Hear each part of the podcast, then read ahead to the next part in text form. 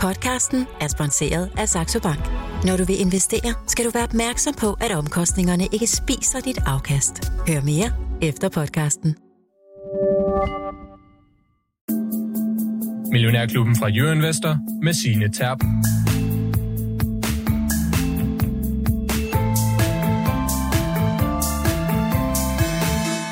Gigantiske nedskrivninger, en spareplan og to skrinlagte projekter. Hvis man tvivlede på, om Ørsted var i problemer, så kan man vist bare lade øjnene glide hen over det regnskab, de har udgivet i nat. Så velkommen til Millionærklubben på den første dag i en ny måned, hvor vi lige stopper op, kigger Ørsted i øjnene og mere generelt tager pulsen på regnskabssæsonen, for det regner ned over os med finanser fra alle mulige selskaber. I studiet i dag har jeg fornemt besøg af aktiechef i Formopleje, Otto Friedrichsen. Godmorgen og velkommen til, Otto. Godmorgen, tak for det og en aktiechef mere, Michael Friis fra H.C. Andersen Capital, som også er fast porteføljeforvalter her i klubben. Godmorgen og velkommen til, Michael. Godmorgen. Og så Friedrichsen. Kalenderen viser november. Vi har taget hul på en ny måned, og nu ved jeg godt, at jeg sætter alt sådan rigtig journalistisk på spidsen. Men forventer du stigende eller faldende aktier i november måned? Vi har stadigvæk en forventning om, at aktierne stadigvæk vil være under pres. Nu har vi haft tre måneder, vi lige afsluttet oktober, som du siger, vi har haft tre måneder med, med faldende aktiekurser. Og vi tror egentlig, selvom aktierne stadigvæk sagtens kan springe en smule tilbage her på den korte bane, så tror vi stadigvæk, at aktierne kommer til at være i et miljø, hvor, hvor pilen peger en smule nedad. Ja, okay. Og sidst jeg havde dig med over telefonen, det var for sådan en lille måneds tid siden, der sagde du også, at I havde en forsigtig tilgang til risikoaktiver. Sådan, hvad, hvad ligger der helt konkret i det risikoaktiver? Jamen, risikoaktiver, det er aktiver som aktier blandt andet, og det er virksomhedsobligationer. Altså, det er aktivklasser, som har en højere risiko, og som historisk svinger mere end blandt andet obligationer. Så, øh, så, så vi har en forsigtig tilgang, eller oversat, vi har en undervægt i aktier, vi har en undervægt i virksomhedsobligationer. Med det, øh, hvad skal man sige, syn, vi har på verden, og den makroøkonomi, vi ser komme fremover. Yes, og vi zoomer altså nærmere ind på jeres syn på verden, og hvordan I sådan mere konkret så placerer jeres penge ude i formopleje lidt senere i udsendelsen. Fordi, Michael Friis, dagens helt store historie, det er jo Ørsted, som har udgivet det her regnskab omkring midnat. De taber 22,6 milliarder i årets første tre kvartaler. De nedskriver for 28,4 milliarder, hvilket altså er langt over de 16 milliarder, man sagde tilbage i august måned. Ja. Hvor slemt af det her? Jamen altså, det er jo, det er jo slemt, ikke? Øh, jeg tror lige, vi kiggede en anden øjne og sagde, at det var jo en kapitalmarkedsdag for kort tid siden, øh, i august, ikke? Øh, og siden dengang, så har man nu måttet nedskrive for 28 milliarder og lukke de her amerikanske projekter, ikke? Og forventer at nedskrive yderligere 8-11 milliarder i, i, i, i, i næste kvartal, ikke? Så, så du ved, øh, kan 1% på renten virkelig gøre så meget? Ja, det kan den i, i den her verden, ikke? Øh, og det er jo det, der er så frygteligt, ikke? Der er også en masse andre problemer. Der er jo forsyningskæderne, forsinkede, forsinkelser i, i projekter, ikke? Dyre og dyre møller at stille op, dyre det hele for ligesom at lave havvind, ikke? Øh, og derfor kan man ligesom sige, jamen, hvad er budskaberne her til morgen? Jamen, det er selvfølgelig store nedskrivninger, og hvordan var de som forventet? Ikke? Der har analytikerne prøvet at være ude og gætte, og der er jeg bare glad for, at jeg ikke var i deres sko. Ikke? Altså, det var bare gæt, og det skulle de, det var deres arbejde. Ikke? Øh, og der kommer også yderligere, så, så det er markant højere, og selvfølgelig skal markedet reagere på det. Men altså, som investor, der reagerer jeg jo mest på, at, at, at, at Ørsted er jo ikke engang klar endnu til at udmelde, hvad tror de så egentlig er deres nye langsigtede målsætninger? Hvad tror de egentlig er deres kortsigtede målsætninger? Og så er der jo hele diskussionen omkring deres kapitalstruktur. Ikke? Altså, du ved, den er jo under pres. De er nu under deres langsigtede målsætninger for, hvor meget gæld de må have i forhold til cashflow.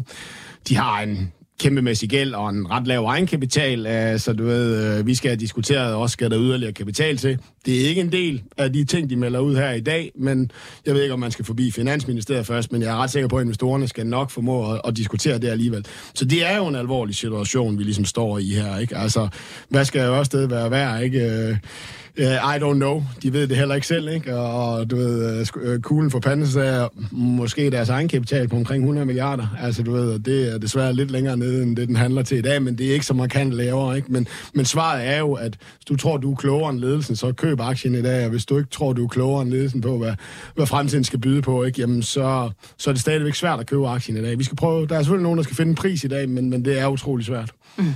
Altså et Ørsted, der er ret udfordret, og de dropper, dropper de her projekter Ocean Wind 1, Ocean Wind 2. Der kommer en yderligere hensættelse på 8-11 milliarder kroner som følge af ja, det, de kalder kontraktmæssige annulleringsomkostninger. Ja. Er det sådan en eller anden bøde, man får for at løbe fra de her projekter? Blandt andet jo, blandt andet, okay. ja. Øh, og det er, jo, det er jo det, der hedder sådan, det er gå væk omkostninger, walk away omkostninger, ikke? Men, men der er jo så ingen tvivl om, at, at på det her projekt, der har det stået rimelig klart, at det var derfor, at, at reaktionen kunne den være voldsommere, ja, måske, men, men det har vi jo godt vidst længe, at det var en mulighed. De prøvede at genforhandle priserne med amerikanerne, de ville det ikke. Og der i ligger, dem der køber i dag, hvad køber de så egentlig på, som de ikke rigtig ved, hvad værdien er? Det er, at amerikanerne har, inklusiv det her New York-projekt, valgt at over de næste år lukke 18 gigawatt sort energi ned, fordi det skulle erstattes af vindenergi. Og det var også de amerikanske planer for tre måneder siden. Øh, nu har de fleste cancelleret de her store ordre, og Ørsted er jo ikke den eneste, der overvejer de her ting. Ikke? Så nu står de jo et hul i deres energikæde over i USA.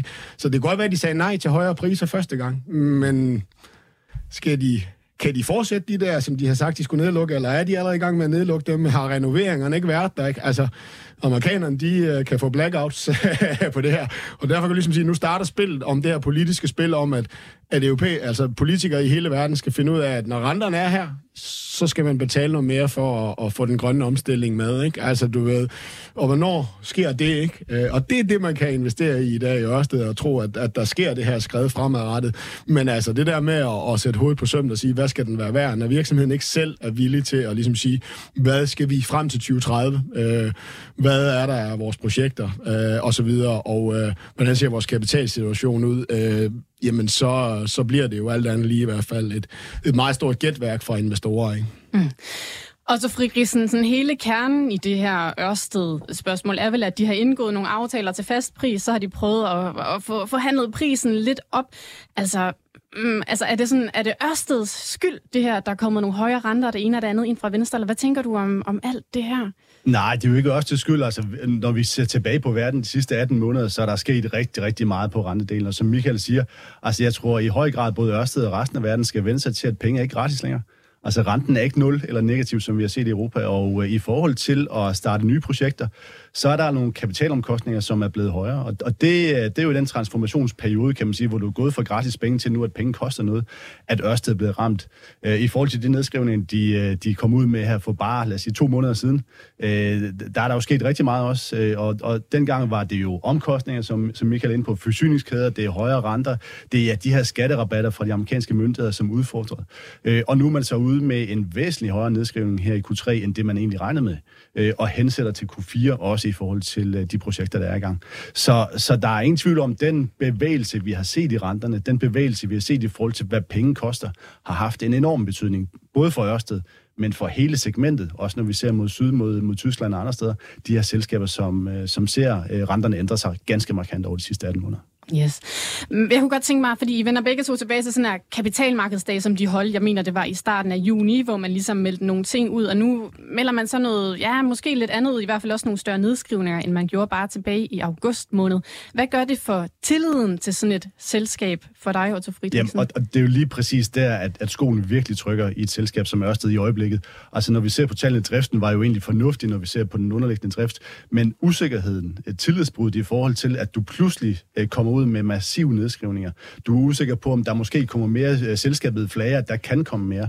Øh, og straks er spekulationen i gang. Nu ser vi så øh, væsentligt højere nedskrivning. Vi ser hensættelser til det kommende kvartal. Så, så usikkerheden, tillidsbruddet, er jo egentlig det, som, som markedet reagerer på. Aktier og, og aktieinvestorer hader usikkerhed.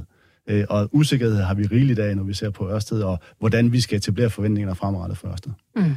Og, og, og til deres undskyldning skal det jo bare sige, at vi, siger, vi er cirka procent højere på renten. Altså, det, det, altså vi er cirka 5 procent højere på renten, øh, end da, da, da Mads Nipper tiltrådte. Ikke? Altså, du ved, det er bare det er jo en ekstrem situation. Det kan godt være, at det ikke har følt sådan på aktiemarkedet, men det er jo sådan set, at vi vil blive reddet af teknologisektoren. Resten af aktiemarkedet har jo reageret på den her markante rentestigning over, over kort tid. Ikke? Øh, teknologisektoren var så bare så slået ned sidste år, at du ved, den har delvis kompenseret for det. Ikke? Og derfor virker det som om, at, at de står i alene i verden, og kunne de ikke have forudset det, fordi resten af aktiemarkedet er ikke ned. Men det er jo en ekstrem bevægelse, vi har haft på renten nu, og jeg går også ud fra, at I muligvis stadigvæk er undervægtet, fordi at renten den netop... Har vi helt fundet ud af, hvad kapital egentlig koster? Og har vi fået det priset de rigtige steder ind i aktiemarkedet? Ikke? Øh, og det, det har jo været en ekstrem periode, så, så, så lad os også lige tage det der. Vi kan altid diskutere, skulle man have reageret noget før, har man været for langsom ud, muligvis. Det er den diskussion, vi skal tage mere, end ja. at man har jo fuldstændig drevet det i den forkerte retning i løbet af 18 måneder. Der er markedet simpelthen bare flyttet sig. Ikke? Og måske for at perspektivere, ser vi tilbage til toppen i Ørsted, tilbage i 2021. Altså, vi skal jo ikke længere tilbage i sommeren 2021, hvor Jerome Powell, altså chefen for den amerikanske centralbank, i sommeren derude sige, jamen prøv at høre, i centralbanken i USA, der tænker vi ikke engang på at tænke på hævrenten. Det er 2021. Nu står vi altså i 2023. Nu er man altså virkelig begyndt at tænke på at hæve renten, og renten er kommet meget kraftigt op fra, fra 0 rente til nu 5,5 procent i USA. Mm. Jeg læste Saxo Banks investeringsstrateg Oscar Barner Bernhardsen. Han var ude at skrive forud for hele den her melding fra Ørsted, at den helt store opgave for CEO Mads Snipper, det bliver at få genskabt troværdigheden til Ørsteds forretningsmodel, der lige nu har nået et historisk bundniveau. Otto Friedrichsen, synes du, at man med den her melding nu så har, har, man, har man ligesom genskabt øh, ja, den gode fortælling om Ørsteds forretningsmodel? Øh, jamen, altså, Ørsted er jo en stærk spiller på, øh, på offshore. Det er slet ingen tvivl om, de er kæmpe store, de er verdens største. De har en, en, et, et meget stort footprint på, på offshore. Øh, I forhold til kommentaren her, så det, det er jo den proces, der er i gang. Tillid kan forsvinde som duk for solen, men det tager lang tid at, at genoprette tillid. Og det er jo en proces, der er i gang nu i forhold til, at for det første skal vi være sikre på, har vi set de nedskrivninger, de afskrivninger, som vi skal se i Ørsted i forhold til de projekter? Øh, kommer vi, hvad, hvad kommer vi til at se på randen? Kommer der mere i forhold til den modvind, som, som egentlig har været omdrejningspunktet for Ørsteds øh, nedskrivninger? Øh, og så derfra prøve at kigge på, jamen, hvordan kommer man videre i forhold til at etablere vindmøller øh, på, på, på havet fremadrettet i forhold til at gøre det profitabelt og, og måske kunne sammenligne med tidligere. Man har kun taget det første baby step, og det første baby step, det er jo sådan set, at man går, man går ikke videre med USA. Altså, mm. du ved, kunne du forestille dig, at den danske stat sagde, at vi skal være en grøn, øh, fyr, fyr, lys, ly, altså en grøn øh, fyrtårn i hele verden, så I, I buser bare på selvom afkastkravene er kommet dernede under, hvor det ikke kan betale sig. Ikke? Så det er jo det første tillid. Men, men man kan jo ikke sige, at der er skabt meget tillid, ikke? fordi at de, som vi selv siger, i Q4 vil de nu melde ud om de langsigtede forventninger, og, og du ved, og sandsynligvis også deres kapitalstruktur og alle sådan nogle ting. Ikke? Så, så, så man har taget første skridt, man har indrømmet, man ved ikke, man ved ikke særlig meget. og, og det erkender man nu, og nu begynder man rigtig at arbejde med de her ting. Så det er jo det første skridt, men altså, jeg har svært ved at sige, at vi kan... Altså, vi, vi har engang noget mål tillid op imod. Han har jo ikke meldt ud, hvad han vil i fremtiden. Altså, mm. hvad han tror, han selv kan tjene. Og der kan vi så begynde at måle ham. Ikke? Altså, så lad os lige sige, det er, det er virkelig et første baby step. Men jo fuldt forståeligt, ikke? fordi han står jo med en super tanker, som jo bare er vendt rundt 180, altså du ved, hvor alting bare er vendt rundt, ikke? Øh, 180 grader i løbet af ingen tid, og, og, og det, vi vil jo gerne have, at han bare lige kunne sætte sig ned på sin computer og taste nogle tal ind, og så kunne han melde noget Men, det, men sådan fungerer verden jo ikke. Altså, så det er ikke, fordi jeg står her og klander ham for det. Men det kan jo ikke være en baby step, fordi før han har meldt noget vi kan måle ham op på, og se om han begynder at levere på, jamen så kan man jo ikke begynde at genskabe tillid. Mm, så altså en, en helt ny og måske sådan lidt øh, tåget fremtid, som Ørsted kigger ind i. Men Michael Friis, det her med, at Ørsted nu vælger ligesom at bryde de to kontrakter i USA, kunne man forestille sig, at amerikanerne kommer tilbage med hatten i hånden og siger sådan, oh, vi skal faktisk have det her vind op. Nu, øh, nu, nu, nu smider vi lidt flere penge på bordet, sådan, så I alligevel kommer i gang igen. Alt, alt, alt kan man jo forestille sig, ikke? Altså, du, det er bare... Altså, det er jo pistolen for panden. Det, det tvivler jeg på, at amerikanerne har det særlig godt med. Uh, kunne vi forestille os Trump i det hvide hus i 2024, og, og hans uh, fortælling om, at øh, uh, havvindmøller slår fugle ihjel. Nej, altså, ja, alt kan forestille men, men, men, men, men det er jo derfor, jeg kom med den her point. De står og mangler 20 gigawatt eller 18 gigawatt i deres energiforsyning, som de havde regnet med skulle komme fra havvind. Den kommer ikke. Altså, du ved, på et eller andet tidspunkt, så øh, kan politikerne bare skubbe det her ud, fordi det er et valgkamp, hvor måske det er grøn energi, det er ikke det, der scorer flest vælgere i USA, ikke? Men det gør en blackout i Texas. Altså, du ved, øh, så du ved, så skal der investeres andre steder, skal det være sol i stedet for, fordi sol har jo den fordel, og jeg ved godt, at man ikke kan se det i solselskaberne lige nu, men at det kommer, det kommer, det kommer med ned i pris, fordi tingene er falden, hvor inflationen har ligesom modsvaret renterne og så videre. Kan det være hurtigt nok? Og så er problemet jo, at havvindmøller, det kunne bygges rundt omkring New York, det vil sige, at vi havde forsyningskæderne rigtig tæt på en stor by. Jeg tror ikke, vi kommer til at sætte solceller op inde på Times Square, vel? Altså, så, så amerikanerne står med et problem, men i politik, så ved vi godt i et valgkamp, hvor at man kan blive ved med at skyde det ud, indtil blackoutsene begynder at komme i systemerne, ikke? Så jeg siger, at det her, det er derfor, hvis man skal købe den i dag, det er troen på, at i løbet af ganske kort tid går det her op for politikerne, at priserne skal hæves, øh, og på grund af renten, ikke? Øh, eller man kan tro, at renten skal markant ned. Øh, ellers eller så står man altså desværre med stadigvæk et, et, et meget mudret billede med, med Ørsted. Jo heldigvis også et billede, der er begyndt at blive priset rigtig godt ind i aktien. Mm. Og så Friedrichsen, er der et eller andet læring, vi kan tage med fra den her Ørsted-melding, som vi måske kan brede sådan øh, lidt længere ud i den investeringsverden, vi kigger ud i? Skal man holde nallerne fra noget, øh, noget, der har meget gæld, eller noget med nogle store projekter i bogen, eller hvad tænker du? Nej, jeg, jeg, jeg tror, at læren i Ørsted og øh, generelt i, i nogle af de meget store bevægelser, vi har set i aktier, området af aktiemarkedet, det er jo netop, at renten er stedet, at prisen på penge er stedet. Så, så, så det, vi måler aktier op imod, er blevet helt anderledes attraktivt. Øh, og, og det tror jeg faktisk er den vigtigste lære i forhold til, når vi kigger fremad, i forhold til at sige, jamen, når vi kigger på en virksomhed, når vi kigger på et selskab og en forretningsmodel eller en, en driftsindtjening, så skal vi hele tiden kigge på, hvad betyder de højere renter? Både i forhold til driften, i forhold til virksomheden, men i høj grad også i forhold til værdiansættelsen. Altså kan man finde de her kvalitetsselskaber, som, som formår at kunne håndtere højere renter, og så samtidig ikke betale for meget for det i forhold til værdiansættelsen, så er det jo egentlig der, hvor du skal være langsigtet. Og der må vi sige, der har jo været tidligere også i Ørsted og andre øh, selskaber i den grønne omstilling en, en meget stor tro på, at indtjeningen nok skulle komme over tid. Og det har jo også bevirket, at specielt værdiansættelsen nogle af de her områder i hvert fald har fået lov at køre højere. Og det er jo noget af det, der bliver straffet nu, at, at jamen, alternativomkostningen er stedet, du har renterne som er stedet, du har måske en indtjening, som bliver presset øh, gennem en drift, der bliver presset af høje renter. Og, og der ser vi altså regningen i øjeblikket på, på nogle af de her selskaber. Ja, jeg tror, man kan sige, at, at vi er tilbage til det old school. Det har vi ikke været i 15 år. Det her med, at hvor god er du egentlig til at forrente din egen kapital, eller kapital, det, det her røg og så videre. Altså, hvor væsentligt det er blevet, ikke? Altså, du ved, og har vi helt fået priset det ind? Måske eller måske ikke. Altså, det er jo en omstillingsproces, der tager over, der tager rigtig, rigtig lang tid for, for investorer ligesom at finde ud af, at at det er det, og som du selv siger, gældsatte virksomheder, er man, tror mig, det er jo, hvis man kigger på Russell 2000 og de små amerikanske selskaber, så er det jo dem, der skal ud og forny mest gæld næste år, og det der. Så tro mig, investorerne er gået i gang med den her, ikke? Altså, så du, du, du, det er ikke fordi, du sagde, hovsa, Ørsted, nu skal vi ud af gældsatte virksomheder. Investorerne er i gang, ikke? Fordi at det kommer.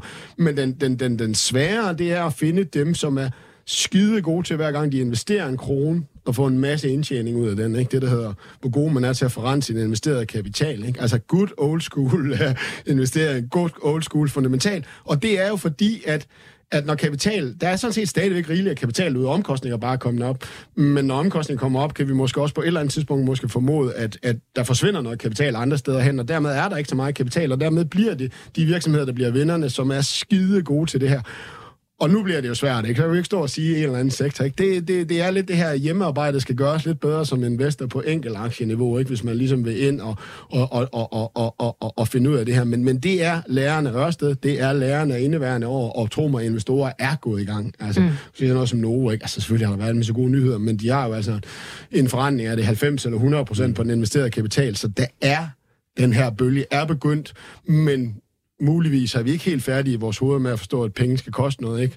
Ejendommen stiger stadigvæk i Danmark, ikke? Det, lejligheder stiger stadigvæk. Det er mærkeligt, når kapitalomkostning. Så måske er vi ikke helt færdige i det her i vores hoved, ikke? Og derfor kan jeg ligesom sige, kig mod det, der har investeret kapital, return uh, on, on invested capital osv., og hvem der har været verdensmester i det, hvem, der, hvem vi regner med, der bliver det. Det bliver nok egentlig vinderne i, i, i et højrentemiljø, som vi nok er ved at indstille os på det bliver måske ikke helt så højt her, og der kan godt komme lidt relief, ikke? men det bliver sgu nok øh, højere de næste 10 år, end det har gjort de sidste 10 år. Ikke? Mm. Men, men jeg synes også en anden vigtig pointe, for nu taler vi meget om kapitalstruktur, højere renter og, og påvirkning på, på selskabet gennem gælden. Og det er også rigtigt, det betyder rigtig meget.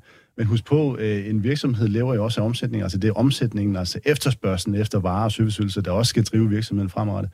Øh, og, øh, og der har vi jo stadigvæk set i USA en meget stærk økonomi. Vi ser en noget svag økonomi i Europa, men, men en stærk amerikansk økonomi, hvor omsætningen, væksten egentlig stadigvæk er der. Øh, begynder vi at se en, en, en global økonomi, der bremser op, øh, og hvor omsætningen også begynder ligesom at, at tabe fart. Øh, vi ser det i nogle af de små, øh, mindre øh, selskaber i USA. Men hvis den også taber, sammen, taber fart, fart samtidig med, at du har højere finansieringsomkostninger, så har der også en cocktail, hvor, hvor du skal have en, en ret robust balance, og du skal have en stærk drift, hvor ligesom, ligesom at kunne komme igennem øh, den udvikling. Og, og det er jo egentlig der, hvor vi står. Mm. Så, hvad er vækstomkostningen ved, at renterne er stedet så kraftigt? Hvordan kommer forbrugeren til at ændre adfærd i forhold til at påvirke omsætningen i de virksomheder, vi kigger på? Uh, ja. Michael Friis, bare lige for at runde den her snak om Ørsted af. Der er ja. over 46.000 danskere, der ejer Ørsted bare gennem Nordnet, øh, til lige det tal, vi har adgang ja. til sådan ja, på redaktionen. Ja. Hvis du var en af dem, eller hvis du havde den i din millionærklub portefølje, hvad ville du så gøre med den lige nu? I og med, at den er, den er så meget tæt på at ramme en, en egenkapitalkrone, så, øh, så tror jeg, jeg vil holde den. Altså, du ved, så, så, så her, her til morgen vil jeg nok holde den. Altså, okay. du ved, det er... Og der, jeg lover ikke, at den ikke skal koste 240 eller 230. I don't know. Øh, men jeg står også ligesom lidt med at sige, at, at og, og jeg sidder lidt med fornemmelsen af, at den måske stadigvæk er lidt dyr, du har set til, til de nye her forhold, ikke? Men jeg står også med fornemmelsen af, at der, der er nogen, der er nødt til at vågne op. Altså, du ved, øh, som vi selv siger, Grete Thunberg må måske ikke plotklistre til, til, til, til, du ved, til, til, til vejene, sådan at bilerne ikke skal køre når man skulle stå ude foran centralbankerne og demonstrere for lavere renter, ikke? Fordi altså, det er ligesom her, at det er det, der virkelig forstyrrer den grønne omstilling nu. Jeg ved godt, det ikke vil hjælpe noget at demonstrere imod den, ikke? Men den anden evne, det er jo, at vi, vi, vi politikerne accepterer, at det bliver dyrere at lave den her grønne omstilling, og stadigvæk fortsætter med den. Og jeg kan ikke se, at vi skal, vi skal andet. Altså, det kan jeg stadigvæk ikke se. Og dermed kan du jo ligesom sige, at, at for Ørsted vejer, tøjer tingene nu ikke for at lave nogle besparelser, ikke for at få skåret de projekter fra, at de ikke skal have for måske deres kapital lidt bedre på plads, ikke? Øh, eventuelt via nogle statsgarantier, hvis Siemens Energy kan have det her, når man altså behøver ikke at være penge, vi kommer med som skatteydere, det kan bare være garantier, fordi det er jo balancen, når det her skal ud i store projekter, der er dyrt for de her store selskaber. Jamen, så ligger der måske nogle muligheder. Øh, så derfor er mit svar nok, hold, du ved, øh, Øh, ikke fordi, at jeg ikke kunne se, at, at der kan opstå stadigvæk mere negativitet, og jeg kan også godt kunne se, at den skulle handle lidt lavere, hvis jeg kigger på egenkapitalen, som er et lorte du ved, måde at prøve at værdiansætte aktier men det er ligesom her, jeg har et eller andet, et eller andet anker i den her aktie, ikke? Øh, øh, så derfor vil vi svare nok være hold. Øh, Øh, yes. øh, og det er måske det mest kedelige, men, men det er det måske alligevel ikke i den her aktie, fordi det vil jeg faktisk sige, det kræver, det kræver mod. Mm. Øh, Yes. Vi parkerer lige snakken om Ørsted der for en stund. Det kan være, at vi vender tilbage til den, hvis vi får spørgsmål ind på sms'en 42 42 03 21. Start med Mio, hvis du vil i kontakt med Otto Friedrichsen, aktiechef i Formopleje, eller Michael Friis, der er aktiechef i H.C. Andersen Capital. De her, vi skal også lige kigge sådan øh, lidt ud over Ørsted. Markedet er nede sådan 0,75 procent i Danmark lige i øjeblikket. Sydbank er udkommet med regnskab her til morgen. Det kan jeg jo godt lide. Jeg er jo sådan, øh, jeg er sønderjyde. Så ja. vi skal selvfølgelig lige runde Sydbank, Michael Friis. Hvordan står det til? Jamen, øh, jeg skal faktisk lige have fundet aktiekursen. ja, jeg tror, de er nede med sådan en halv procent. Ja, okay. Det, det er jo ikke regnskabet. Vi, vi får jo en marginal øh, med oppræcisering af bunden, ikke? Og husk nu på, at det er en oppræcisering af bunden af den fjerde opjustering, de kom med i september, ikke? Altså, renterne stiger derude, ikke? Og det leder de godt af. Øh, hvor meget skal du blive ved med at prise det her som aktionær ind i de her regnskaber, ikke? Vi så jo jeg kan ikke huske det, men det var en af de store amerikanske banker, der var ude og nedjustere den, den europæiske banksektor til neutral, eller, eller faktisk undervægt, fordi nu tror de faktisk, at det går den modsatte vej med renten i Europa. Ikke? Så den her rentemarginal, de bare ligger og fuldstændig tjener så mange penge på, den tror de, den er modsat. Ikke? Men altså, så, øh, og, og de, de frygter også lidt for et politisk billede, fordi nedskrivningerne er positive i Sydbank. Ja. Det er i Spar Nord, der kommer ud her til morgen. Men når der er nogle politikere, der kommer ind og siger, ja, jeg forstår godt, I lige skal have, have sikret jer med noget god indtjening til nogle dårlige tider, og det ved jeg godt, men I har nedskrivende, der er positive. hvor, hvor lang tid fortsætter den historiefortælling? Altså, hvornår kommer den her historiefortælling om, at ah, man, man er måske lige hård nok, du ved, når man, når man skal betale nogle renter versus når man skal låne nogle penge ud, ikke? Så der er en masse ting, hvor vi ligesom kan sige, vi ved godt, de her regnskaber, de er stærke, de er bumstærke, de kommer til at udlåne en masse kapital, og det bliver det næste politiske problem for bankerne, ikke? Du ved, når de siger, ah, vi skal jo tøjre, fordi vi skal have lov til at tjene penge i de, til, til, til, til de muligvis dårlige tider, der kommer, og så sprøjter man penge ud via aktietilbagekøb og udløjninger, ikke? Så du ved, det er svært at blive ved med at prise de her sindssygt positive regnskaber, ikke? Øh, men faktum er bare lige nu, jamen banker har det jo egentlig ret godt, og har jo egentlig også gjort det nogenlunde på aktiemarkedet. Måske ikke fortjent, som hvis man kunne se på regnskaben, på grund af, at vi også skal stå og diskutere de her ting, men det er da et dejligt sted at ligge lige nu. Altså, du ved, du ved bare, at de performer indtil til renterne begynder at komme ned ikke? Altså, så det er sådan lidt øh, reaktion på det her regnskab, men Sydbank viser jo nøjagtigt det samme, vi har set fra Spar Nord og samtlige banker, der er derude, ikke? Det går hammerne godt. Vi skal diskutere om det er det, investorerne er gået i gang med at diskutere, derfor vi ikke ser de her massive reaktioner på de her meget, meget positive regnskaber. Det er jo, jamen bare det toppen. Mm, ja, for fremtiden. de positive uh, tider, ikke? Ja. Og så Friedrichsen, sådan hele finanssektoren, banksektoren, det er jo så nogen, der, der tjener ret godt på de stigende renter lige nu. Hvordan ser I på dem ude i formopleje? Jamen, som, som, som vi hører her, så, øh, så har det jo været et fantastisk miljø for banker. Altså gå fra at, øh, at virkelig være presset på driftsindtjening, fordi renterne var så lave, øh, og meget tæt på nul negativ i, i Europa, til nu at have en positiv rentemarked, altså hvor du kan tjene penge på, øh, på din, din basisforretning, kan man sige, i bankerne. Så, så den historie er rigtig positiv. Det har vi også set kursreaktioner, vi har set prisningen af det. Der, hvor, hvor vi er meget opmærksomme, det er på hensættelsessiden. Altså igen tilbage til, når renterne er steget, så er det godt for bankerne, men det har også en effekt på forbrugeren. I går var sidste frist for øh, flekslån her ved årsskiftet og indgive, hvad man ville gøre, om det skulle være F1 eller F5 eller F3 osv. Øh, og, og vi må jo bare konstatere, at jamen, dem, der skal ud og rulle deres flekslån, de kommer til at betale en markant højere rente, hvis du har noget, noget løbetid på dit uh, flekslån. Så, så der kommer til at være en forbrugeradfærdsændring i forhold til, at ydelsen og renterne kommer til at stige for boligejerne. Og det kommer til at have en effekt på virksomheden også. Så, så spejlet Husk på, at bankerne er jo en temperaturmåling på den omkringliggende økonomi, så spejlet i forhold til, hvad bankerne skal hensætte til fremtidige forventede tab, bliver noget af det, der kommer til at være øh, det andet kapitel, eller kapitel 2 i bankernes historie. Nu har vi haft en, den gode historie omkring højere renter.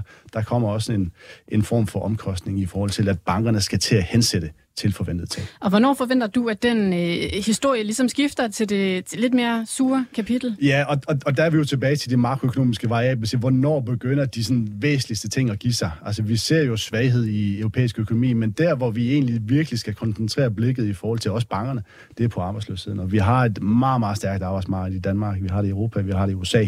Så, så jeg tror, at man skal holde øje med, det er i høj grad arbejdsmarkedet og ser på, hvis arbejdsløsheden begynder at stige, så er der altså et øh, tegn på, at, at tingene de ændrer sig øh, øh kraftigt, også i forhold til bankerne øh, på hensættelsessiden. Vi så jo vi har set nogle af bankerne, også, øh, også øh, Danske Bank, øh, Carsten Eriks var ude og sige, at jamen, øh, de begynder at se, at nogle af deres største kunder øh, være udfordret på nogle områder, og de begynder at hensætte. Men det er jo stadigvæk fra meget lave niveauer, så det er jo stadigvæk øh, bankregnskaber og hensættelser, som, som, som afspejler en robust økonomi.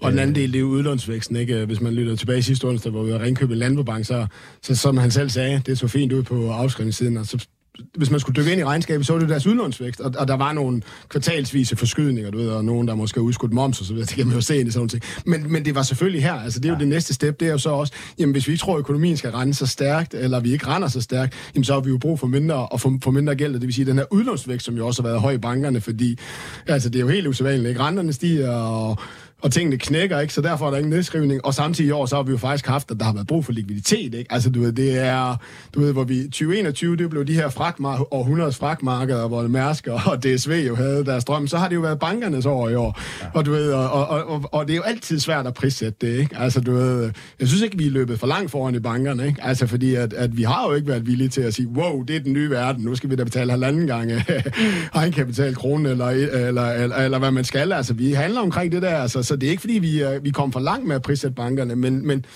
men, men, men, men, men de bliver kanariefuglen i minen. Ikke? Udlånsvæksten begynder faktisk at sætte sig en lille bitte smule i USA også, og, og det gør den også her i Danmark. Ikke? Og, og nedskrivningerne, det er nok en, en postgang for tidligt. Eller også, så, når vi kigger på de danske banker, så lever vi jo bare i en nordisk uh, land. Ikke? Altså sådan, at du ved, verden der udgår af udu, og vores BNP er stadigvæk positivt. Ikke? Altså, du ved, det kan også være den anden faktor, så det er måske andre banker, vi skal kigge efter, efter nedskrivninger, når vi skal have kanariefuglen i minen. Yes, således altså også lidt snak om øh, banker og om sydbanker. Hvis man er mere nysgerrig på Sydbank, så kan jeg altså anbefale at lytte til særudsendelsen fra i fredags, hvor øh, Bodil har besøg af Karen Frøsik i studiet. Lige nu har jeg besøg af Otto Friedrichsen, aktiechef i Formuepleje, og Michael Fris fra H.C. Andersen Capital her i studiet. Hvis du har spørgsmål til os, eller bare vil komme med input til debatten, så send det forbi os på en sms 42 42 03 21. Start din sms med Mio.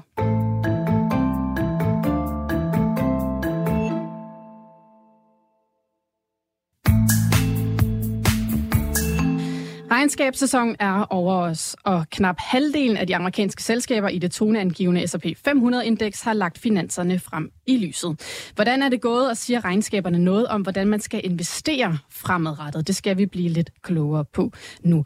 Otto Friedrichsen, lad os starte med sådan en helt overordnet status. Er du som aktiechef tilfreds med, hvordan de her regnskaber de er landet indtil videre? Jamen, når man ser på de amerikanske regnskaber, som er længst fremme, hvis vi starter med dem, så øh, har overskriften jo været, at det jo egentlig været en ganske godkendt regnskabssæson. Altså tingene kommer ud faktisk bedre på specielt indtjeningen, men også i, i en lille smule på, på omsætning.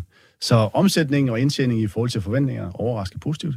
øh, og vi ser jo stadigvæk positiv vækst på, eller ser igen positiv vækst på, på indtjening på, på de amerikanske virksomheder. Der er en masse nuancer i forhold til, hvor de her bidrag kommer fra, og der er meget stor forskel på, hvor man kigger hen i det amerikanske aktieindeks, både i forhold til, til de 11 sektorer, som det er inddelt i, men også i høj grad i forhold til, hvor store selskaber man kigger på. Og der er ingen tvivl om, at de, de største amerikanske virksomheder er dem, der virkelig trækker tingene i øjeblikket, øh, også i forhold til indtjeningsvæksten. Har det overrasket dig, at vi har set en så stærk regnskabssæson, som vi har indtil videre? Altså, der er jo ret meget turbulens, når vi yeah. kigger ud.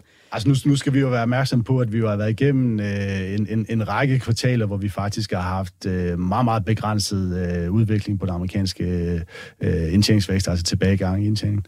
Øh, så, så det er jo her mod års afslutning, og også ind i Q4, at, at analytikerne venter, at der kommer indtjeningsvækst igen. Så, så vi er jo lidt tilbage til den klassiske historie med, at jamen, analytikerne får sænket baren, øh, og så springer virksomheden over, og så klarer vi alle sammen og siger, øj, hvor er det fantastisk, at, at vi igen får en fantastisk... Ja, vi er så faktisk, vi har ikke rigtig klappet, men det er ikke klappet. Det, altså, men det så kan det, være, det var, der var investorerne måske smarte nok øh, ja, den her gang. Ej, spøg til side. Nej, men, men, men, men, det er jo at kigge ned på tallene. Jeg, jeg synes, eh, om, om, om man overgår forventningerne i forhold til, hvad analytikeren ligesom har sat op, er ikke det, der er det vigtige. Øh, jeg synes, det vigtigste er at kigge ned i tallene, og, og, og specielt når man tager nogle af højdepunkterne, så, øh, så det her med omsætning, som vi talte om tidligere, altså omsætningen er ikke det, der stråler i de amerikanske virksomheder, når vi ser på sådan det overordnede niveau. Øh, det er slet ikke det, der stråler i Europa, øh, hvor vækstforskellen er væsentligt større end i forhold til, til USA. Og man kan sige, i forhold til den indtjeningsvækst og den positive indtjeningsvækst, vi har set i USA, så er det i væsentlig grad bundet op på, at de her overskudsgrader, altså evnen til at konvertere omsætning til indtjening, at den faktisk stadigvæk er rigtig, rigtig stærk i USA. Øh, vi har ikke set, vi har set en, en, en, en tendens til, at den her overskudsgrad er på vej ned, men den er stadigvæk stærk og er med til at holde hånden under den indtjening, vi ser i de amerikanske virksomheder.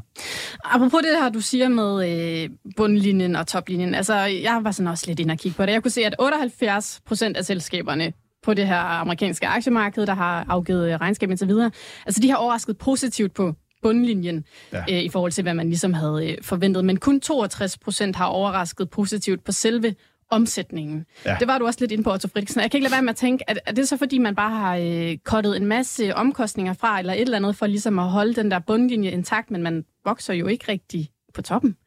Nej, men det er rigtigt. Og nu, øh, hvis vi starter med tallene 75 procent, det lyder fantastisk, at 75, altså tre ud af fire selskaber overgår forventninger, og, og 60 procent, 62 procent gør det på, på omsætning. Men husk på, historisk er det altså tre fjerdedel, der overrasker positivt. Ja, det er så, totalt gennemsnitligt. Så det er meget gennemsnitligt. en lille smule over gennemsnitligt. Ja. så så, så i, i forhold til den begejstring, skal man også have det med i, i perspektivet. Men, men pointen, som du, øh, du fremhæver, Signe, er jo, er jo øh, meget, meget valid, fordi vi ser ikke samme momentum i omsætningen som vi ser i indtjening. Og, og, og kilden fra at komme fra omsætning til indtjening, det er ved at skære i omkostninger, ved at fastholde de her overskudsgrader. Så, så og der er vi jo igen tilbage til arbejdsmarkedet. Altså, nu har vi Challenger øh, jobcords her på jo, torsdag, i morgen må det være, i forhold til annonceret fyring i de amerikanske virksomheder. Vi har øh, non-farm på, på fredag, så, så arbejdsmarkedet er virkelig et omdrejningspunkt, fordi jamen, hvis omsætningen begynder ligesom at tabe momentum, som vi har set i Europa, så vil virksomheden helt naturligt prøve at kontrollere de ting, de kan kontrollere. Og der er vi tilbage til omkostninger. Og der er vi tilbage til specielt medarbejdere og, og lønomkostninger, som man desværre kan gå ud og, og selvfølgelig reducere os på den måde bevare eller, eller, eller forsvare sin overskudsgrad. Mm. Og, det, og det sjove er jo, at de europæiske virksomheder er endnu mere præget af det her. Altså, du ved, men, men vi kan bare ikke rigtig se det i arbejdsløsheden endnu. Nej. Så noget hentes jo stadigvæk på, at vi som forbrugere egentlig har penge nok til at betale de her skide høje priser. Altså, hvor træt vi end kan være af dem. Ikke? Altså, så ligger der altså noget margin i, i, i, i de højere priser. Det kan godt være, at du skal producere det. Det kan godt være, at omsætningen måske ikke er særlig stærk, men hvis du nu skal producere et mindre antal, men sælge dem til de høje priser, så er din omsætning det samme. Ikke? Men din indtjening er jo meget, meget stærkere. Ikke? Så spørgsmålet er jo, at, at, at vi begynder at se den her tendens, men det har bare endnu ikke sat sig i arbejdsmarkedet. Det er jo den her med, at, at virksomhederne åh, de ved godt, hvor svært det er at skaffe arbejdskraft, ikke? Så derfor er de jo ikke rigtig gået derhen, ikke? Altså, så det er jo et kæmpe conundrum, eller hvad vi skal... Det, altså, det, det er så svært at spå om lige nu, ikke? Altså, på et eller andet tidspunkt, så går den jo ikke mere, så gider vi ikke betale de højere priser, og hvis det her skal fortsætte, jamen, så begynder det også at ramme arbejdsløsheden, så begynder det at ramme efterspørgselen, så får det jo den her negative spiral. Så det er vel det, vi kan lære af, af den her regnsæson. Og så det sidste punkt, altså, det er jo nok ikke engang det her med, at de springer over barn, der ikke er blevet belønnet, du ved. Jeg synes, jeg synes jo, du ved, man har jo det her ordsprog, hvad man lytter efter det, eller hvad, hvad man lytter efter, det er det, man hører, ikke? Og de har jo lyttet efter Q4, ikke? Og vi står altså i en temmelig usikker verden. Altså, selskaberne, altså, du skal æderøve med at være verdensmester, hvis du skal melde klokkeklart ud om, om fjerde kvartal, ikke? Og der er investorerne jo alt virkelig lyttet efter ah, er der nogle problemer? Skal der til nogle ting, der skal knække? Ikke? Og har de kunne finde det? Ja, selvfølgelig kan de det, fordi virksomhederne på deres telekonferencer står jo ikke der fuldstændig idioter og siger, at vi ved alt, hvad der skal ske ind i, i årets afslutning. Ikke? Så det er jo også sådan lidt en tendens, ikke? At, så, så vi har i hvert fald lært, at investorerne de lytter efter revnerne, og ikke det modsatte lige nu i den her regnstorm. De skal prøve at finde ud af, om Q4 er, er der tingene knækker. Ikke? Og det er jo en vigtig pointe, synes jeg, i forhold til en ting er tallene, hvordan de kommer ud i forhold til forventningerne. Men ligesom Michael han siger, altså det her med forventningsdelen, altså hvordan kommer verden til at se ud fremadrettet i forhold til, hvordan virksomheden ser deres egen drift, er jo egentlig det, der har været et kæmpe fokusområde. Vi så det i sidste uge, øh, sådan ret øh, præcis med Microsoft og Google. Egentlig rigtig, rigtig fine regnskaber for dem begge to, når man kigger ned i de underliggende øh, forretningsområder. Men forskellen mellem Microsoft og Google, det var, at Google var ude og sige, vi tror faktisk, at næste år bliver en lille smule svagere inden for, for deres cloud computing service, altså deres øh, vækstområde. Øh, og det var altså det, der gjorde forskellen. Google faldt 10%, Microsoft steg 3%. Så, så på trods af gode tal, så er der altså forventningsdelen, der driver det. Vi kan også se det, når man tager det sådan på det aggregerede niveau, altså når man samler alle de selskaber, der har rapporteret indtil videre, og ser på, hvad har kursreaktionen så været, så kan vi se, jamen kommer du ud med, med dårlige nyheder, så har du faktisk den største straf øh, sammenlignet med de sidste fire år. Du bliver straffet rigtig, okay, rigtig hårdt. så vi sidder bare klar på de selvknapper der? Man sidder klar på, på stolekanten og, og klar til at straffe, hvis, hvis der kommer dårlige nyheder. Og kommer der gode nyheder, så kommer der en, en relativt lille belønning, når vi ser med, hvordan det historisk har været. Og det behøver vi ikke engang at sige i USA. Det synes jeg faktisk også, vi allerede har mærket herhjemme. Ikke? Altså, du ved, Novozymes måske som outlier, ikke? Altså, vi kan godt diskutere, hvor godt det regnskab var, men... Nøj, forventningerne, de var ringe, ikke? Men, men jeg synes, der har været relativt store bevægelser, og straffene har virkelig været hårde og sådan nogenlunde resultater, det er altså bare ikke blevet belønnet, vel? Altså, du ved, så det er jo stadigvæk det der. Og så står vi nu 40 procent inde i sæsonen, og så siger vi, uha, så er det farligt at være nej, fordi nu er, nu er det den nye situation, ikke? Så nu er straffene kommet, ikke? Øh, uh, tingene er kommet ned ovenpå straffen, ikke? Og uh, folk har ligesom åh, det at ligge med regnskaber, du ved, det er måske ikke så godt, og derfor kan man sige, nu barn bare blevet sænket en lille bitte smule for, hvor store straffene bliver, ikke? Men, men, men det har i hvert fald været starten, ikke? At, fy for saten. Altså, du ved, at levere, det er, det er jo fint. Uh, lidt, lidt ned. Uh, ikke levere, virkelig skåret midt over, mm. ikke? Og nej, hvor skulle du have dårlige forventninger for faktisk at stige. Altså, du skulle være den der uh, der har fået tæsk igennem året, ikke? Altså, du ved, for nærmest at stige på, på, på resultaterne, ikke? Uh, og, så det viser jo lidt om, at det, det, er, det bliver ikke nemt næste... Uh, altså, barnet er nok sænket, men resten af regnskabssæsonen, det bliver... Alt bliver tof, ikke? Hvis man stepper ved siden af. Mm. Og så Friedrichsen, hvis vi kigger lidt nærmere på det på sådan sektorniveau, fordi nu nævnte du indledningsvis, at der var en masse forskellige nuancer i det. Så er det finans, det cyklisk forbrug, det er informationsteknologi og kommunikationsservices, hvor man ligesom har fundet, altså de her klarer sig lidt bedre end de øvrige sektorer. Ja.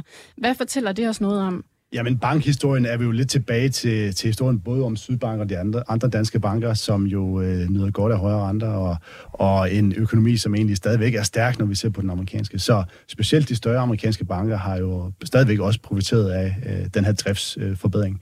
Øh, billedet er lidt, hvis vi bevæger os uden for, for de, de store amerikanske virksomheder, altså S&P, og ned i de mindre Russell, Russell 2000-selskaber, så, så, og kommer ned i regionalbankerne, så er billedet helt andet, også i forhold til kursudviklingen. At, at der er ejendom ejendomssektoren jo et af de bløde punkter, som, som virkelig er noget, der er fokus på. Altså, der er det jo dem, der har finansieret en meget stor del af den amerikanske ejendomssektor.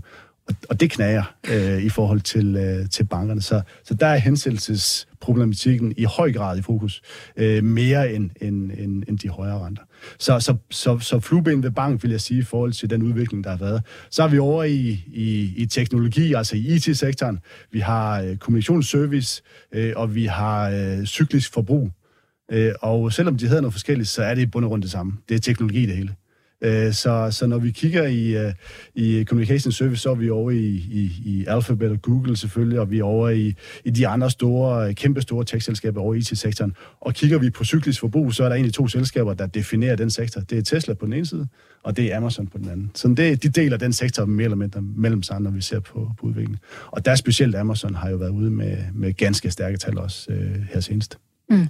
Men vi har og, længe... og i hvert fald, hvis vi kigger ind i, i teknologisektoren, jamen, så, så tror jeg jo egentlig, at jamen, her der er jo sådan set sat hak ved, at de ting, vi egentlig troede, de kunne levere, ikke? og så har vi, kan vi diskutere lidt fremtiden, men der er det mere været et prissætningsspørgsmål. Jeg synes jo, der hvor jeg kigger i regnsæsonen, det må du også, altså det må også være derfor, du står lidt og, og kigger på forbrugeren og står og snakker her, ikke? fordi der er altså blandede bolcher i, uh, i uh, når du ikke, du havde, uh, du havde dem, der laver sketches, eller undskyld, uh, Wans og alt det her til VF hedder aktien, ikke? Altså, du ved, der, der, der, er virkelig nogle store huller der, ikke? Altså, du ved, gør du det godt som Lululemon og så videre, så kan du godt sælge, men det er dit design, ikke? Der er bare ikke en bred ikke? Så du kan godt lede efter ham forbrugeren, som er ved at få det svært i, i forbrugssektoren, ikke? Og det, det, det synes jeg, det har været nogle af de toffeste regnskaber, ikke? Uh, I hvert fald på de fremadrettede meldinger. Det er nok der, jeg har taget, at dem, der gerne vil være mistænksomme over for forbrugeren, dem, der gerne vil være mistænksomme om, om, om, om Q4-økonomien, og hvornår han endelig knækker under det her år af de her renter, den amerikanske forbruger, ikke?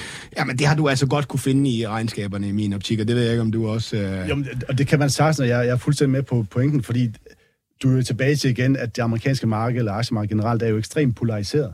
Altså, du har nogle, vi kender Magnificent Seven som, som øh, det nye udtryk, altså nogle meget store selskaber, som jo har stærke balancer, som har eksponering mod AI, som virkelig har været en, et, et omdrejningspunkt det sidste års tid øh, i forhold til både investeringsaktivitet, men også i forhold til den forventede indtjeningsaktivitet. Øh, så, så der er nogle elementer, som er med til at drive og virkelig sætte sit præg på øh, det amerikanske aktieindeks, fordi de er så kæmpestore.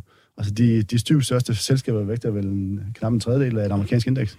Øh, så, så, så når de kommer ud med stærke regnskaber, så betyder det altså meget for det samlede indeks. Men bevæger man sig ned i størrelsen af selskaber, altså ned i de mindre selskaber, ud i krone i forhold til også i forhold til dem, der har en større og direkte eksponering mod den amerikanske forbruger, så ser vi jo et helt anderledes billede. Altså et, et, et, et billede, der også afspejles, når vi kigger på S&P-indekset i år, så er det vel oppe en 7-8 procent, 9 procent. Øh, hvis vi ser på et S&P-indekset, hvor vi ensvægter alle selskaberne, så har vi jo faktisk negativ afkast, tror jeg mm. faktisk. Ja, og så også 2000, som jo måske det, den sidste der, hvor det ikke bare er ligevægtet, men hvor vi kigger på de amerikanske selskaber, der er indlandske, ikke? altså de er jo nede, ikke? Altså så, så, så, og, og det er det billede, der viser sig, ikke? og det, det bliver sådan set understøttet i den her regnskabssæson. Ikke? Så, så, så, så de her Magnificent Seven, ikke? altså regnskaberne, fine. Mm, udmeldingerne for det kommende kvartal, vil egentlig også fine. Kunne vi finde revner? Ja, øh, hvis vi ledte efter dem, og det gjorde folk ikke. Øh. Og så er det valuation, vi vender tilbage til. Hvor meget vil vi betale for den her evne? Ikke? Og det er det, der har været mere diskuteret i den regnskabssæson ikke? I, i, i USA. Altså det der, hvis jeg ligesom, du ved, det, når du, skal, når du vi kan jo sige, at vi er, jo, vi er nedmarkeder nu, ikke? Altså, du ved, og skal nedmarkedet vende, så er der noget, der skal ud og bryde, ikke? Altså, det er jo rart, når aktier bare kører op af, så momentum op så skal vi finde ud af, hvornår der er noget, der knækker, ikke? Nu er der noget, der skal bryde ting, ikke? Altså, du ved, tingene skal vende rundt, ikke? Og det der, det jeg elsker, der bryder noget på et enkelt selskab eller et marked, det er lidt som den her uge, hvor vi, vi har sgu egentlig fået nogle dårlige nyheder, vi er op. Altså, dårligt lort og regnskab, aktien stiger. Altså, du så, så, så er det, det er jo det der med, når vi skal prøve at finde en, en bund, ikke? Og det, ah, jeg har ikke lige været helt nok i, i den her regnskabssæson, ikke? men altså, jeg sidder lidt med fornemmelsen, ikke? At, at, at, at, at, at investorerne har vil lytte efter revnerne, øh, og har fundet den, fordi at sådan er vi mennesker ind, indbehørte. Når vi lytter efter noget, så er det det, vi hører. Ikke? Øh, mere end at det, at det ikke faktisk har været en okay regnskabssæson. Mm. Hvis vi kigger lidt op fra hele regnskabssæsonen, og måske koger øh, alt muligt meget ned, Otto Friedrichsen, hvordan er det så, I ligger jer ude i formuepleje lige i øjeblikket? Ja, men hvis vi ser på vores sådan, klassiske produkter, så har vi tre muligheder for at eksponere os i forskellige aktivklasser. Vi kan være eksponeret mod øh, obligationer, og det er så igennem danske realkreditobligationer. Vi tager vores eksponering. Vi kan gøre det i globale aktier, og vi kan gøre det i globale virksomhedsobligationer. Øh, og øh, som vi starter med at, at highlighte her i, i øh, indledningsvis, så øh, har vi haft og har stadigvæk en lidt forsigtig tilgang til risikoaktiverne, altså de to aktivklasser, som har større risiko, nemlig aktier og virksomhedsobligationer, øh, mens vi har fuld eksponering mod øh, obligationerne.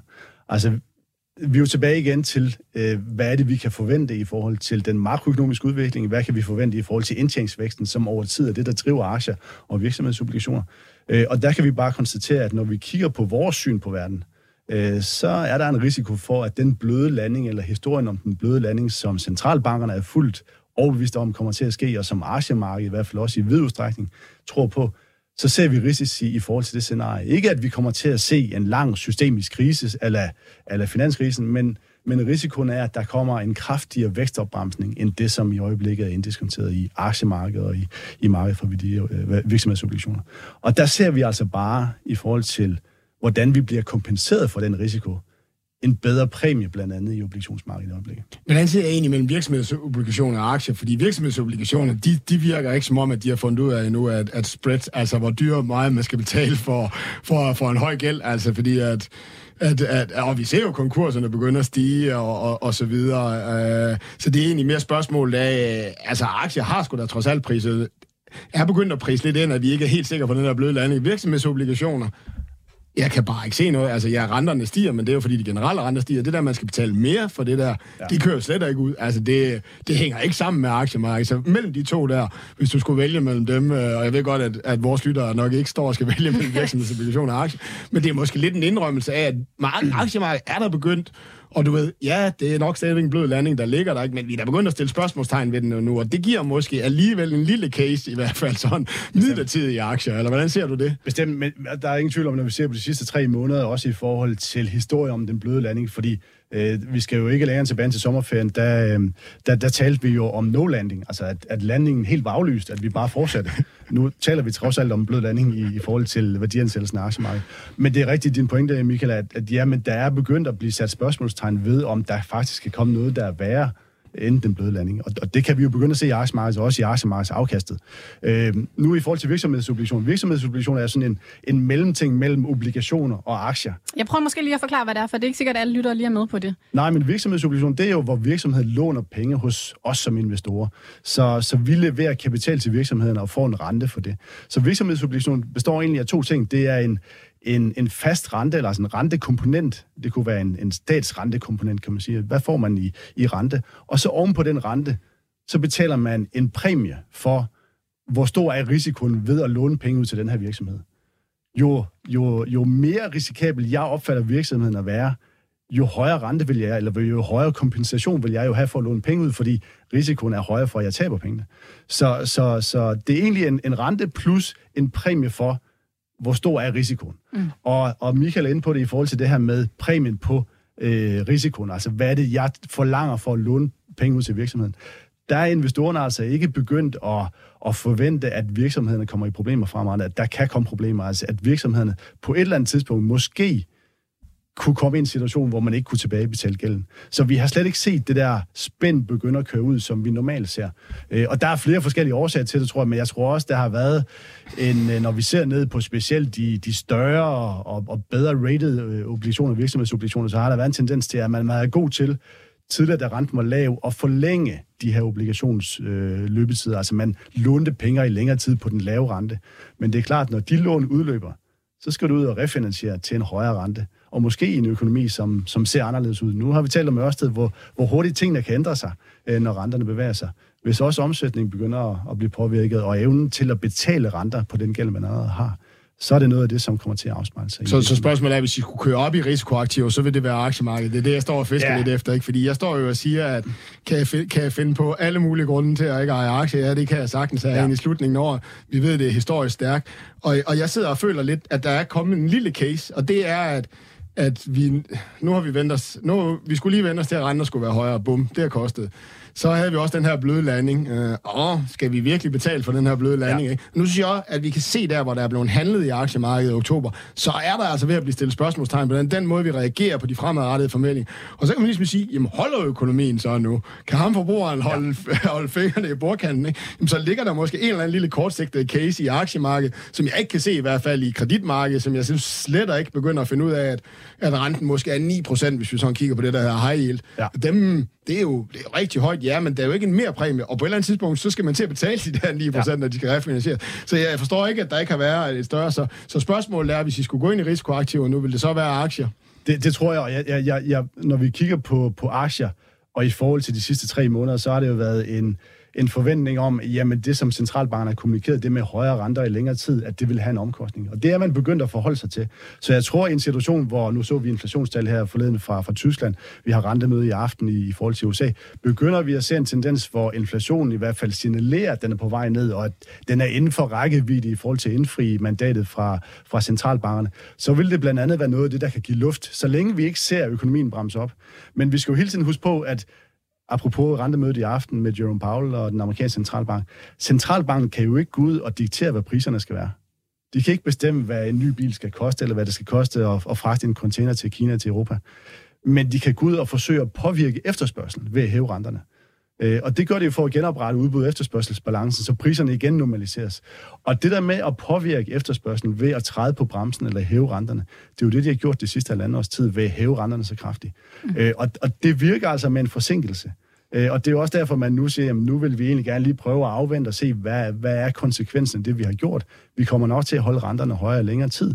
Men effekten af de sidste halvandet år mangler vi jo stadigvæk rigtigt at se, at den kommer ud til forbrugeren.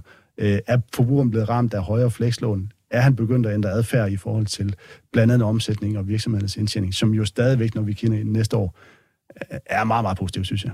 Mm. Og det er altså Federal Reserve, der kommer med en rentemelding i aften. Jeg tror, det er klokken 19 dansk tid. Men bare lige for at vende tilbage til det her. Hvis I så skulle øh, tage mere risiko på øh, Otto Friedrichsen, så tror du, I vil gå ind i aktier. Hvad er det nogle bestemte øh, steder i aktiemarkedet, I så vil gå ind? Eller er der omvendt nogle steder, I slet ikke vil røre lige nu? Altså, vi, vi, vi har jo en aktiv tilgang til, til, til aktieinvestering, hvor vi i høj grad i vores portefølje fokuserer på kvalitet, og vi er tilbage til det her med, at vi skal finde virksomheder, som på lang sigt har en, en drift, en, en forretningsmodel, som er konkurrencedygtig, og hvor vi har nogle stærke balancer.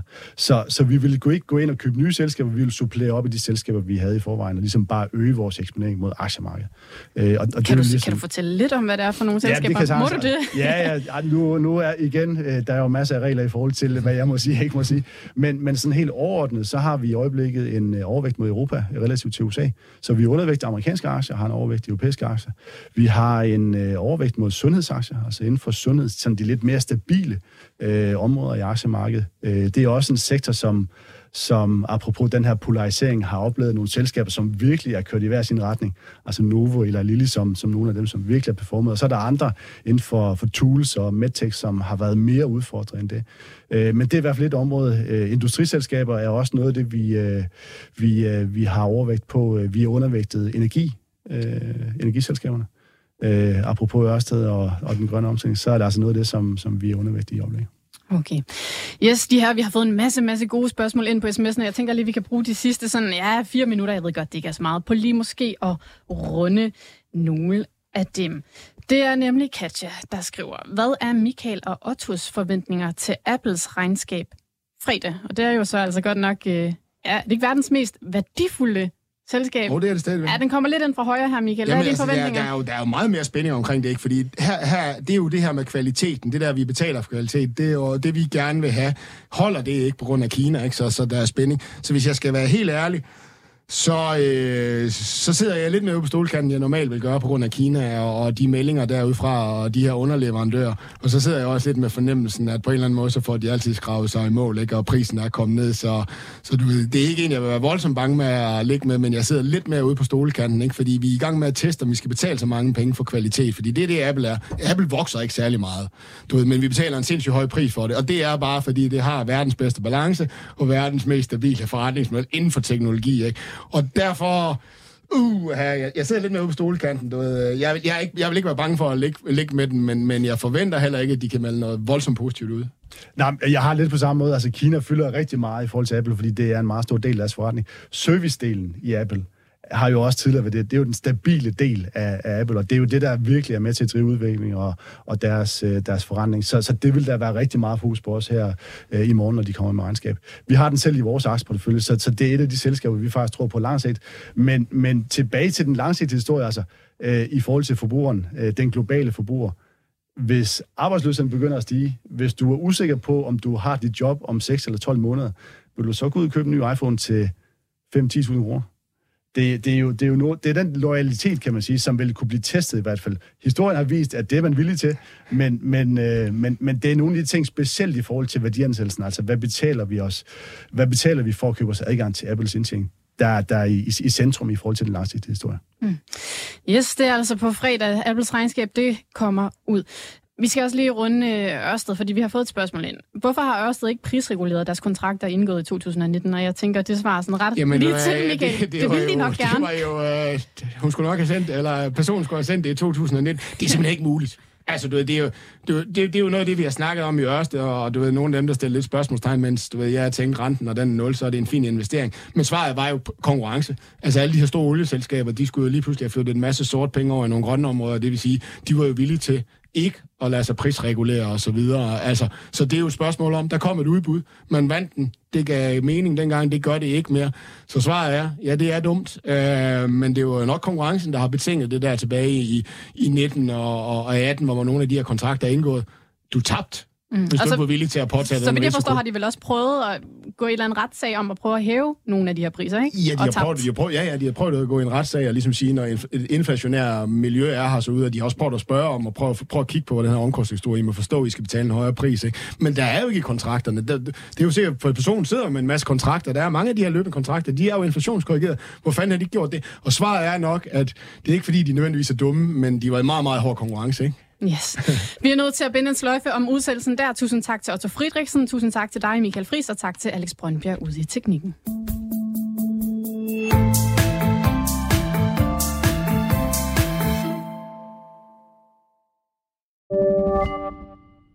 Millionærklubben var sponsoreret af Saxo Bank. Med en investeringskonto i Saxo kan du investere til nogle af markedets laveste priser og beholde flere penge til dig selv. Mindre til banken, mere til dig. Saxo. Stedet penge helst vil være. Læs mere på saxobank.dk og opret en gratis investeringskonto allerede i dag.